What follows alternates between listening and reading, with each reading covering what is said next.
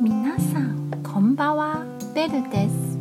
今夜は私が好きな高尾市内の場所を紹介します。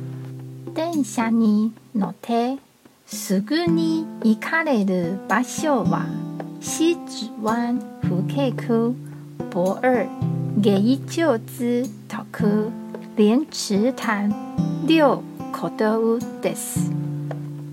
私が最も思い出深い高尾の記憶は気温がとても高くて土地が広くって道も広くってたくさん歩いたことです。